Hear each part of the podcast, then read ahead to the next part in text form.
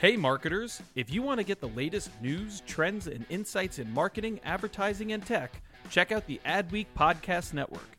Learn from leading voices across media and marketing with original shows like Yeah, That's Probably an Ad, Marketing Vanguard, and Tech Magic with Cathy Hackl. Start listening now by searching Adweek wherever you listen to podcasts. My dad works in B2B marketing. He came by my school for career day and said he was a big ROAS man. Then he told everyone how much he loved calculating his return on ad spend. My friends still laugh at me to this day. Not everyone gets B2B, but with LinkedIn, you'll be able to reach people who do. Get a $100 credit on your next ad campaign. Go to linkedin.com slash generate to claim your credit. That's linkedin.com slash generate. Terms and conditions apply. LinkedIn, the place to be, to be. Don't do the right thing. God knows you'll be tempted. The right thing sounds so good in meetings. It looks fantastic in charts. The right thing soothes racing pulses and settles churning stomachs. Everybody can get on board with the right thing. The right thing is good enough. But good enough is not enough. Don't do it. Don't do the right thing. Avoid it like the plague. So, what are you supposed to do? The wrong thing? Of course not. Do the brave thing. The thing that troubles your sleep. The thing with a million unknowns that seems ridiculous one moment and genius the next. That's the thing you should do. Chase it down. Don't let it go. Do the thing that disrupts, that upends, that doesn't just defy the status quo but reshapes it forever. You can do that. You have that in you. To do the right thing or not is a choice. To disrupt or not is a choice. Let's do the brave thing. You're listening to Yeah, that's probably an ad. This is the Adweek podcast where we talk about marketing, media, technology, pop culture, because in the end, everything is an ad. I'm David Griner. I'm the creative and innovation editor with Adweek. Uh, back again with me is Patrick Coffey, our senior, well, I almost called you by your old title. You're editor at large now. Patrick, welcome back. Hi, David. We have got some uh, really fascinating news and a one of the biggest legacies in advertising to talk about today with the retirement of Lee Clow, uh, the Chiat Day creative uh, genius icon. Those are not words I throw around lightly. So you know it's legit. Uh, Lee Clow has announced his retirement after 50 years in advertising, most of that at TBWA uh, Day and TBWA Worldwide. And with us to talk about it, very excited to have on Nancy Reyes, the president of uh, TBWA Chiat Day New York. Nancy, thanks so much for making time for us. Thanks for having me. And uh, Nancy, why don't you tell us a little bit about your role? I personally always get confused about the difference between CEO and president at different agencies. Tell us uh, kind of broadly what you do at, uh, at Chiat Day New York. Sure, fair enough. Uh, as president, I run the day to day operation of the agency. So I oversee most clients, uh, make sure we're doing the right stuff uh, with the right people on a day to day basis. Well, we are going to talk briefly about the news. Then we are going to uh, have a good conversation with Nancy about uh, the you know the legacy of Lee, and uh, you know what? I, will just go ahead and say I'm really excited to be having one of these conversations without someone dying. You know, it feels like a lot of times we only really pause to celebrate people's uh, careers uh, after their passing, and I, you know, I almost had to keep making sure that in everything the other day, like when we're writing our headlines and we're posting our timelines and stories, just making it clear, like he's retiring. Don't worry. it's like it's like when you see your favorite celebrities trending on Twitter and you're like, oh God. what happened? and it's like, oh no, no, Betty White just did a new ad. It's like, oh, okay. okay. well, the, the fact that his retirement in itself was such a big news item says a lot. Yeah, and we we haven't had, you know, in the past decade, we haven't had many of these. And honestly, it's a sign that there just aren't many of these uh, kind of creative icons uh, left. You know, you of course you had your wave of uh, from the David Ogilvy era, and a lot of those folks uh, who were from a, an earlier time. Lee is really iconic with, you know, whether you call it the creative renaissance of advertising, but he brought this you know 60s and 70s culture to advertising versus the Mad Men kind of 50s early 60s. I, I, Nancy, is that fair? Is that a fair summary of kind of the difference between him and your your David Ogilvy's? Oh, I wouldn't agree more. Yeah, absolutely. I think he's he's sort of a modern, a more modern day uh, legacy and icon of the business, and one that pretty much everyone knows about and everyone talks about, no matter what agency you worked at. Uh, he, he's the one we talked about. And you know, and just so widely beloved, uh, Patrick. We're going to talk about your conversation with Lee uh, in that uh, you had shortly before we announced uh, in the in Adweek about his retirement. Uh, but you know, the, I had several favorite parts in there. Um, but just the fact that his name was never on the door, I know that's kind of a weird place to start, but it is something where, as we were talking about uh, this story, we all kind of said, like, yeah, that is weird. You know, you've got places like CPB adding Alex Bogusky in the, you know, in the I think in the early 2000s, and uh, you know, so it still it still happens that partners get added to the name. What did he tell you about why his name was never added to uh, TBWA Chiat Day? Well, he really just told me that he he saw his life's work as uh, building Chiat Day and into the organization that it is now. And he said the very fact that it that it remained intact in some way is is evidence of his success. Um, and he thought that it was kind of like the work that he did speaks for him, and he doesn't necessarily need to have his name on it, which is kind of, um, I mean, it's refreshing because infamously advertising has a lot of big egos, and you know um, everybody is uh, one letter in the acronym, right? Or aspires to be. Well, and if you think about it, TBWA Chiat Day already has like six names tucked in it. yeah, yeah. But that hasn't stopped other agencies. I mean, well, we've got. While we're on that, I find it very amusing how you guys kind of had the forward slash and then that you turned into the backslash. Uh, after the TBWA acquisition, you know, because you know some people still use the forward slash. Oh, yeah. It's almost like we have to turn to a style guide. Yeah. I kind of got them confused when I was writing the story, and I didn't realize that when re- when referencing the old Chiat Day, I had to use the front slash. yeah, yeah. I'm glad you noticed that because that was as I wrote the Patrick wrote the main story on on Lee's retirement. I wrote the timeline, and that timeline it was so confusing. It's like, okay, wait, now now it's a back. Wait, now it's uh, at one point it was Chiat Day Mojo. I, I did not know about the three year era, where Mojo was in the name. but on, on, that note, let's talk briefly about the timeline of Lee's career, just to give folks who may not be familiar or just kind of know him as this enduring figure. His career really spanned uh, not just decades, but spanned a really amazing run for uh, for Chiat, for TBWA, uh, you know, and really like the timeline reminded me that this is just a microcosm of of the last few decades of the agency world uh, in, at its best. You know, we should, of course, uh, talk about the the obvious elephant in the room is that he created 1984. You know, the most enduring and celebrated ad of all time, uh, and definitely of Super Bowl ads. But it's not just that. It's not just these creative peaks. It's the the backstory as I was going through it of you know he joined Chiat Day when it was a very uh, well I mean not a very small agency but it was a small agency. Uh, and you know they had about 50 employees in one office. Uh, and it, it, had been you know Chiat Day was formed by the merger of uh, of Jay Chiat's old company and uh, and a company called Faust Day. And you know, he just Lee saw something in this agency that he really wanted to be a part of. Uh, he was at another agency at the time, NWA, or and uh, and he waged this year long uh, campaign for, for to hire him, uh, called "Hire the Hairy," as in like a hairy guy, and and like he just was relentless, just bombarding the poor creative director until finally in uh, January of '73 he came on, and then just starts like flying up the ranks over the next decade uh, in, until he's you know he becomes associate creative director, and then around the time of 1984 becomes uh, the creative lead in the office, and and at that point uh, you know after 1984, although things got a lot worse for Apple uh, in the coming years. You know, that was when Steve Jobs left shortly after 84. Uh, and so, you know, Chiat got parted uh, from Apple, from its most celebrated client for, you know, what was that, about 15 years or so. Uh, but then, uh, but then over the next few years, you know, Chiat/Day really had an amazing run and became this international agency.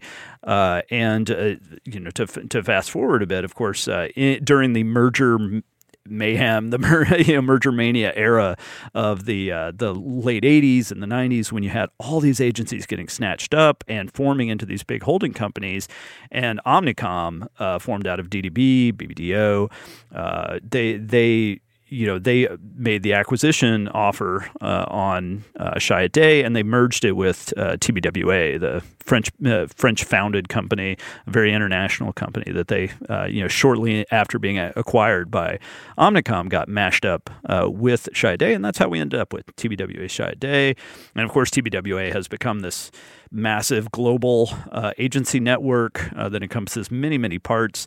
It was named our uh, Global Agency of the Year uh, for the past year, uh, thanks in, in no small part to uh, the success of Chiat/Day, the success of TBWA Media Arts Lab, which is the Apple specific uh, agency that, that Lee really pioneered. And, you know, that's, I, I could keep going on everything that Lee accomplished creatively, but I, th- I think hopefully that covers most of the broad strokes. Nancy, I, I'm curious when you what you were on the client side, and I always joke that once people go client side, they do not go back to agencies. like, have to have to work those hours again. What what made it so compelling to you? I believe you came on as managing director to to come over to uh, to Chiat/Day, New York. Yeah, you're right. I did. I did. It was the spirit of the company that got me. Uh, I think the thing I lacked on the client side was a spirit of uh, teamwork uh, and a spirit of creativity. Not that that didn't exist at the organization that I was at, but more that it is so inherent uh, in agency culture, and moreover that it's inherent at TBWA Chiat/Day. It was the kind of place where when I walked in the halls, I could feel it. I could feel that this was a place where great ideas and, and uh, great things had happened and were going to happen before. Um, it has that kind of a feeling to it. It's very sensorial. Uh, that's how I've always explained my um, my first impression of the agency when I walked in. It was a very sensorial experience. Uh, when I was talking to Troy Ruhanen when we were writing, uh, who is the global CEO of TBWA, uh, when we were writing uh, the uh, Global Agency of the Year piece, he made a comment that, and I don't think he was the one who first said this, but it struck me. He said that that LA was always the heart of Chiat/Day and New York was the brain. and I, am curious if that is there still that kind of kind of uh, you know how would you describe the difference between you know Lee Clow we should know was a lifelong LA guy like to the absolute mm. core in the surfer way, not in the like Hollywood way. Um, but how would you describe the difference between uh, the New York and LA offices? I actually think that's a great description. Oddly, I had never heard of it, but it makes me feel really good about being in New York and understanding the difference between the two offices. Um, to be honest, I, I do think New York is uh, more of a global hub, uh, a, a, center of innovation, um, a place where we sort of think about uh, big, broad brand ideas uh, across global clients. So I've I've always felt that that's the that's the soul of of the office, and certainly in the ambition of the office. Um, and LA has has always had and will always have an incredible creative reputation. Um, I think both offices would would probably have similar aspirations. I think uh, the creativity in New York is uh, is growing every minute. I mean, we had a we had a terrific year last year, and a lot of amazing creative ideas are are coming out of that place. Um, I also think uh, Lee and, and Troy have a good way of bringing those two offices together more than separating them. So uh, even though it's easy to put them into separate categories, I think both of them thrive off of the same thing, which are big uh, brand ideas, big creative ideas uh, that can change the world. It's the same spirit, and that that's a Lee Clow thing. Um, I don't think that that um, matters geographically. I think that that spans everywhere. You know, one thing I saw with this that I've I, I can't think of any other example where I've seen something like this is my social media of all the people I follow who either work at Chiat/Day or have worked in some capacity, uh, you know, alongside the company. Everyone had a photo with Lee. Like Patrick, did you notice this? Like everybody oh, yeah. was yeah. posting photos, and I'm just like, did this guy just make himself tremendously accessible? And so many people had an almost identical story of like on my first day at TBWA Chiat/Day, Lee Clow came up to me and welcomed me and t- and talked to me and you know they were of course all freaked out to have this like creative god coming up to them but said he was very welcoming and uh, you know I'm just curious Nancy from your perspective that's not something I've really heard about executives at, at, his level. Is that the kind of reputation he had of just being very approachable, accessible, encouraging, even for the kind of frontline, first, you know, early employees? Oh, absolutely. I mean, it's funny. I don't have a photo with Lee Clow, and I'm totally jealous that you just said that. But I do have an email that he sent me uh, when when I got promoted from managing director to president. He sent me an email with the subject line "from Lee." And all it had in there was a thumbs up emoji. And I took a picture of it. I saved it in a folder. I, I sent it to my husband. I sent it to my friends. I, I packed so much meaning into that little thumbs up emoji. Um, and in and in it's the most simple articulation of of what I felt was a lot of love and support from Lee. Uh, I, I, mean, I hope he meant it that way, but that's certainly how I took it. Uh, Patrick, let's go back to your conversation with Lee. There were so many fascinating aspects of it, but but the part that that doesn't come across when you're just reading a Q&A. What was what kind of attitude or uh, not attitude like what kind of uh, vibe were you getting from him? Did he seem excited about retirement? Did he seem kind of reluctant to, to leave? I mean this is a guy who spent 50 years in this yeah. industry. Yeah. Uh, what was his i don't know what was the vibe you were getting from him? I think that lee is uh, living his best life. I mean that's the way that, that i would put it. He's very um, zen for lack of a better word and and I really admire that in a way. That's just just a first impression because I don't know him as well as um, obviously a lot of other people do but he he seemed like the kind of guy who was would pretty much always be even kilter.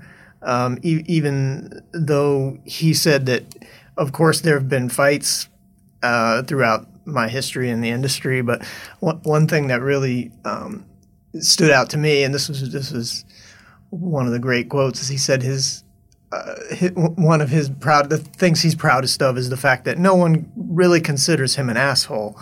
That everyone he not everyone necessarily loves him, but everyone seems to like him. Whereas uh, most of the big personalities in advertising, that's that's not quite the case. And uh, I think that he he didn't seem to really have any kind of regrets or to even feel like this was necessarily a thing coming to an end. Uh, more that it was just kind of like the uh, it, not the not a conclusion to a chapter, but rather just kind of the natural next step for him. And and it was also kind of you know he's not even going to completely step away. I mean, one point that he made to me a couple of different times was, you know, they like me so much that I'm still able to sort of come into the agency and mess around with whatever I want and not really be responsible for any of it, which is great. Um, so I I was a little jealous of him, honestly, as a uh, as a person who deals with like the various anxieties of um, working and living in the city and all that stuff, he just seemed like above it all. And uh, especially when he told me, he's like, I never wanted to move to New York, even though that was where all the things were happening um, with Bernbach and all this other stuff, all these guys who were really transforming advertising into something that, that you had to pay attention to. He wanted to stay in LA, and he did. So um, that's a very long winded way of me saying I, I just uh, thought that he was very chill one one of my favorite Lee moments that I that I've seen. He he won the 2013 Lion of St. Mark, which is the uh, Lifetime Achievement Award from the Cannes Lions Festival, and then uh, maybe what was it two years ago? David Droga won, uh, and Droga obviously quite a bit younger than uh, than most of the folks who've won that. And my favorite moment in the very excellent video that they put together uh, celebrating Droga's career was when Lee pops up, mostly because, and I can't convey this well in a podcast. We'll play the audio here in a second, but like it's got this bad bad internet connection and this like obviously he's shooting it on a phone. He's on the beach somewhere. Like i picture he's like in in tahiti or something. You're just like like i think he might even be on a boat. And and he's just basically and of course he's wearing like a tank top and he's sunglasses and he just looks like he's been out, you know, it, on this island for for months, and he's and he's telling you he's just like, well, we'll we'll play the we'll play the audio here because it it cracked me up. You become the Lion of St. Mark's, and you become increasingly irrelevant. You're too young to be irrelevant. Turn it down, David. Turn it down. I I just I love I love like the you know that w- even when everyone else is like david this is a really big honor. You should be very proud and we're all very proud of you. And then like lee just he brought this kind of fun and to patrick's point i was sitting there looking at him wherever he was in the world i'm just being like man that guy is living the dream. Nancy i'm curious like a you know first let's just talk about the reaction. When when this was announced to the company you guys obviously got uh, you know a heads up a bit early. What what was the reaction like among uh, employees? I think it is a day we'll remember. Uh, I, I, remember getting the note and i actually reached out to rob schwartz uh, the ceo of our office who's very close to lee clow and uh, i sent him a bunch of heart emojis because that's that was the best way to express it. It was a it was bittersweet. It was um, oh my God, I can't believe it.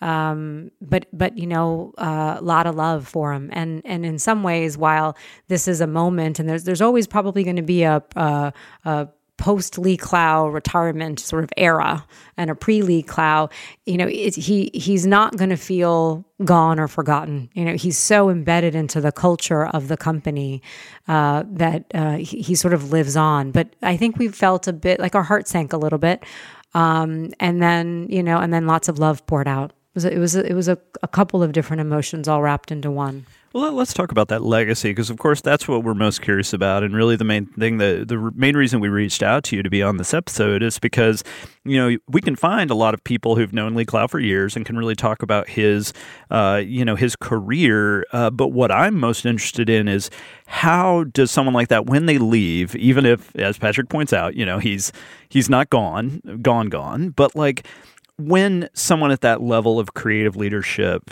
uh, departs how do you maintain their principles, their their guidelines, um, their priorities? I guess. How do how do you do that, and and what kind of burden you know beyond the the chief creative officers uh, at TBWA? What, what kind of burden do you feel that that puts on you? Yeah, I mean, I, I think that um, first of all, there are Leeisms uh, everywhere, and um, you know, the industry knows them. You guys know them. We know them, and and like you guys said, Lee wasn't in New York all the time, so he didn't need to be in the hallways for Lee to be present. You know, the, the make it smart, make it beautiful, have fun.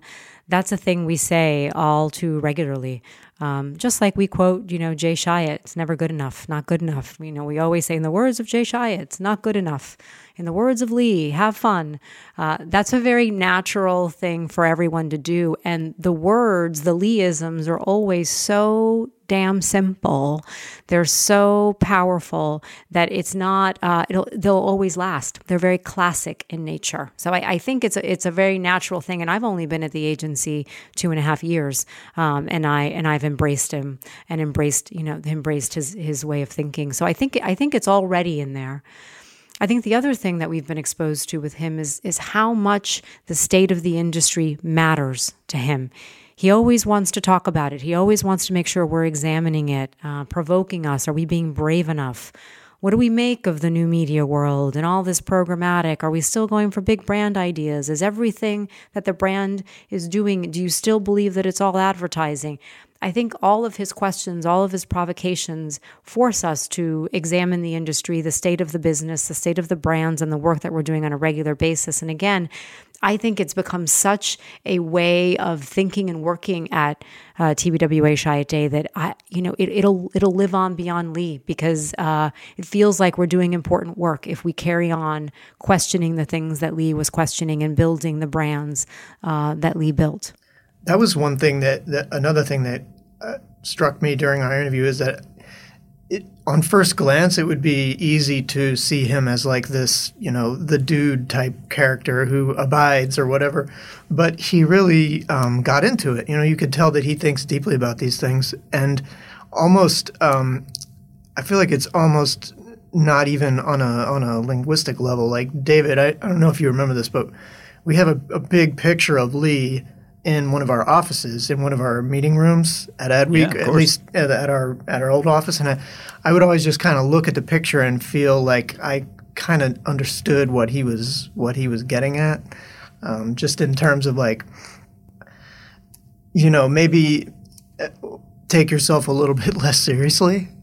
Maybe I'm reading it wrong, but that was the that was what I always took from that from that big image of him. Yeah, I mean, it was always so nice that I think the reason we all liked that picture so much, you know, he's wearing a T-shirt, he's kind of, you know, he's kind of uh, in mid conversation, and all these other ad executive type photos and and that we had around the office they're all you know very professional looking and they're all very stylish and they're all very like buttoned up and i i'm going to miss if we ever get to a point in in this industry where we don't have people who wear t-shirts and who are are feel comfortable being themselves and and i you know again that's the vibe i kept getting uh, from younger staffers uh, at uh, Day and who interacted with him was just that he made them feel that it's okay to be yourself, that it's okay to be a little different from maybe what you expect.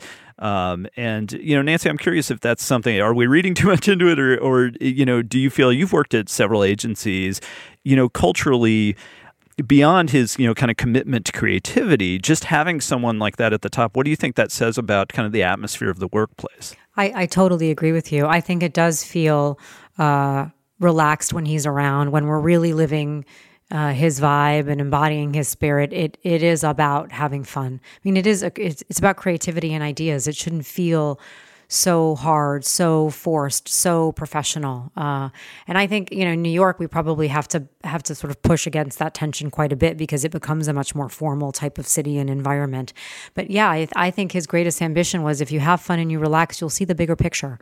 It's it's it's always in those moments of of sort of releasing the tension uh, and having a good time that maybe a piece, a piece of brilliance comes. It, it isn't from agony all the time or studying something to death, but you know, in the full relaxation of it, um, that we can get to great.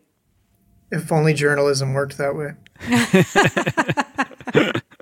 it did. Did Lee ever come and maybe this is a question for either of you. I, I, can't remember now right now if it came up in your conversation patrick but did lee ever make peace with data and the role that data plays in marketing? Because i mean so many creatives who came up through the 70s 80s especially really saw this rise of, of data and the way that it influenced creativity as a negative force or often as a kind of inhibiting force on creativity. Did how did he or did he ever make peace with that? Um, he did address that. Yeah, I mean, we, we he talked about how on the one hand, uh, all this technology is essentially all these new platforms that we have and has uh, complicated and confused the whole matter in terms of how brands communicate with consumers and how people communicate with one another. But he also said that he thinks the new uh, the new generation of creatives will eventually find a way to kind of leap over that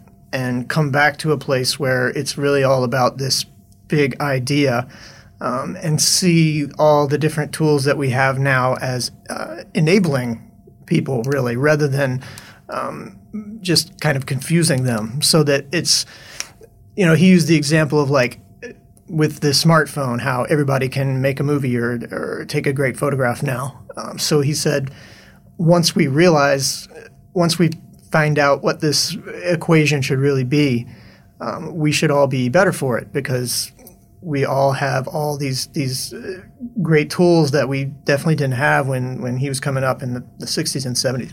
I feel like we can't have this conversation without uh, talking about the creative that uh, Day generated under uh, under Lee, and uh, you know, and then of course at TBWA Media Arts Lab once that was founded uh, after the reunion of Steve Jobs with Apple, and then very quickly hired hired uh, Day back again as soon as he returned, uh, and then of course went on to create. Uh, just some of the most iconic ad campaigns of all time. Even just within the Apple portfolio, you've got uh, Get a Mac, which was the I'm a Mac, I'm a PC campaign. Certainly, you know, one of my favorites. You had the Silhouette campaign, uh, which really I think a lot of people almost exclusively give credit to uh, the iPod becoming the the absolute dominator in the MP3 space, uh, and uh, and then you know going back to to not not all the way back to 1984, uh, but to this reunion era uh, when uh, Steve Jobs came back to Apple, and they kind of ushered in this new era of advertising with uh, the Think Different campaign, uh, and of course, one of the most uh, celebrated TV spots uh, of all time, at least within the advertising industry, I would say, was "Here's to the Crazy Ones." Let's listen to that ad. Um, there were famously two versions of the ad. There was one with Steve Jobs reading it, but I'm, let's listen to the Richard Dreyfuss, like the classic version of it. Just because, man, if if this doesn't stir your soul, I'm not sure what advertising will. Here's to the crazy ones. The misfits. The rebels. The troublemakers. The round pegs in the square holes. The ones who see things differently. They're not fond of rules, and they have no respect for the status quo. You can quote them, disagree with them, glorify or vilify them, about the only thing you can't do is ignore them. Because they change things. They push the human race forward. And while some may see them as the crazy ones, we see genius. Because the people who are crazy enough to think they can change the world are the ones who do.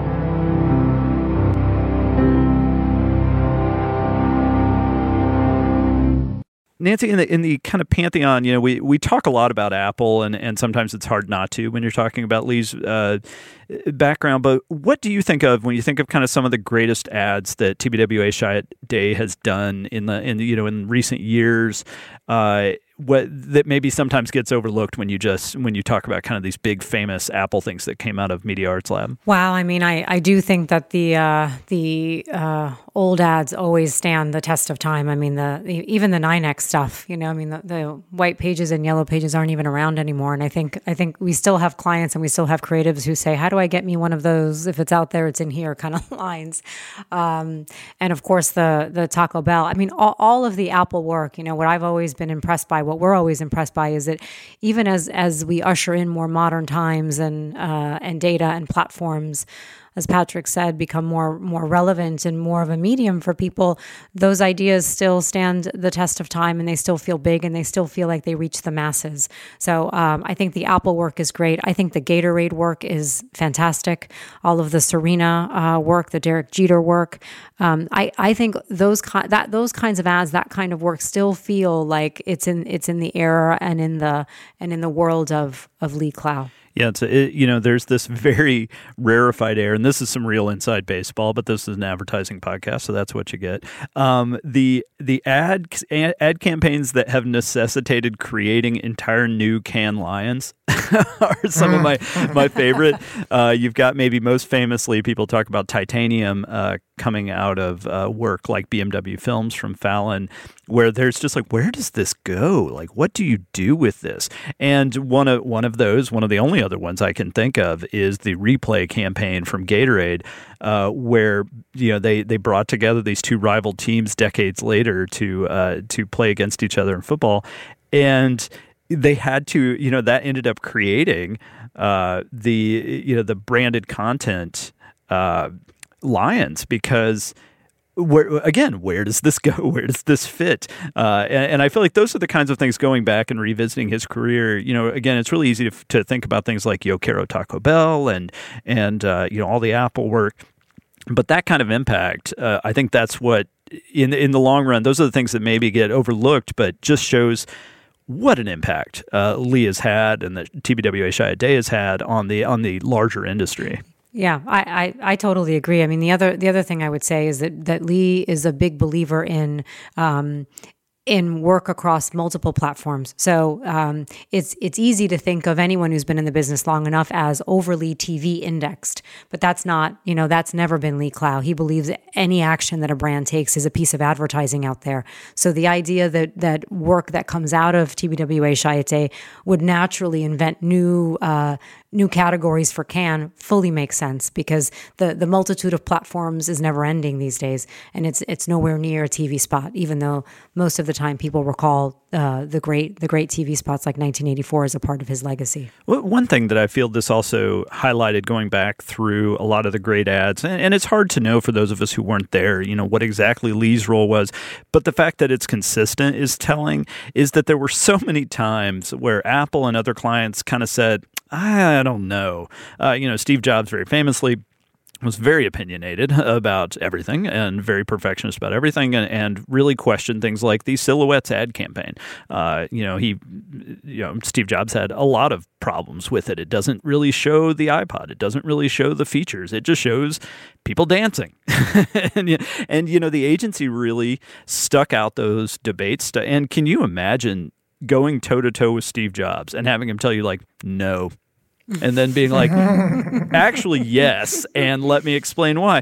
And I just feel like that's such a great legacy. And as someone who, you know, I used to be an ad creative, and the idea of executives, because I'm sure that these teams had support from Lee and from the other leaders of no, you know, we we believe in this idea, uh, and and it feels like that's a there are few legacies you can be more proud of, uh, right, Nancy, than, than knowing that that the leadership is going to back up your creatives, and really, even if the client kind of is ready to to you know to shoot something down. Oh, absolutely. I th- I think that uh, one of the things that I remember Lee telling us at a lunch we had was that um, the relationship that we have with our clients is still incredibly important and not just sort of a client service relationship, but the kind of relationship that allows us to push back and us to have a dialogue and us to have a debate um, because inevitably there are going to be a multitude of times when we don't agree on the same subject. So that relationship is important and that that relationship was the basis on which you know many apple things happened um, because there was trust and the ability to push back. The other thing lee tells us and you guys know this very well is is to be brave and if you've got the top if you've got you know these legends telling you to be brave it automatically instills a sense of confidence to fight for what we believe is right. Um, because that's that's what we're that's what we stand for at TBWA Chiat. It's about being brave. It's about you know the idea of, di- of disruption and, and to disrupt. That's you know that that that has to um, that has to carry on. And I and I think whenever we've sort of had a debate on whether or not something is worth fighting for, we can always hear Lee saying, you know, be brave. Do you believe in it? Be brave. One thing I wanted to kind of part on is because uh, I saw this come up several times, and I was one of those where I was like, "Oh, okay, I'm glad it wasn't just me." You know, several people mentioned the documentary Art and Copy, which features Lee uh, among several other advertising uh, leaders, uh, but Lee is such a breath of fresh air in that in that uh, documentary. You know, he just and I saw several people saying that they were ready to just give up uh, in the late 2000s. Yeah, that was a rough era. The 2000s was not an easy time uh, to to be in advertising. Not that there probably ever has been an easy time, at least since the 1950s. But you know, they it, he just kind of showed that he was this creative heart, this creative soul. He's still one of those people who can who can just ramble. Like he did this TEDx talk, but it wasn't really a TEDx talk. It was like him sitting in a in his office just rambling about the nature of genius. And if it were anyone else, you would just stop it after 30 seconds. You'd be like, really, this is too much. But he's just so passionate about it, about like, what does it even mean to be a genius and, and what does creativity really mean? And again, these are very self indulgent conversations, but only you have to have a certain amount of kind of this authenticity uh, to, to be able to pull that off. And so many people I saw were saying, yeah, art and copy, once I saw that, once I saw Lee Clow, I was just like, oh, okay, yeah, this stuff, there's still, there's still something good to do here. Uh, and I was certainly kind of at that point of burnout as well when that movie came, came out and just seeing that being like, yeah, okay, yeah. There's there's some joy to be had in, this, in all this, and uh, and I, am curious, you know, uh, Nancy, we've talked about this a little bit, but in terms of over the long term, how will Lee's philosophy, his message, you know, this joy for creativity and for big creative swings, like obviously he's still around, uh, you know, in some capacity. Uh, but how are you going to keep that going? And and when people come in in the newest generation who haven't really heard from him, who ha- weren't there for the years that he was really there in a in a functional role. Uh, you know, what, what are you going to, what do you think you'll find yourself telling them about? Well, here's what Lee Clow always said, or here's, here's what he would have said uh, if he were still running things. Uh, what, what do you think that's going to be like? Yeah, I think I think we will say make it smart, make it beautiful, have fun. Uh, I think that that will always stand the test of time and will always be relevant. The other thing is that um, in the times when our industry is being tested, and you know, you said it. I think even today it's being tested. Lee would say ideas have the power to save the world. Uh, and when you think about the job that we do on a day to day basis, if I can come in and contribute to ideas saving the world, that's a heck of a good job. All right, that's a perfect note to end on. Nancy, thank you so much for making time for us. Nancy Reyes, the president of TBWA Chiat Day New York. Uh, really appreciate you coming on. It's been a joy to talk to you. Likewise. Thank you so much. Thank Patrick, you, thanks you as well for making time for us. Of course. Our theme music is by Home. This episode was edited by Lane McGivney, produced by Anya Fernando, with audio production by Josh Rios. Please take a moment, if you have not already, to leave us a review on Apple Podcasts or wherever you get your podcasts. Those reviews uh, mean a lot to us personally, and they help new listeners discover the show. I'm David Griner with Adweek. Uh, we'll be back next week.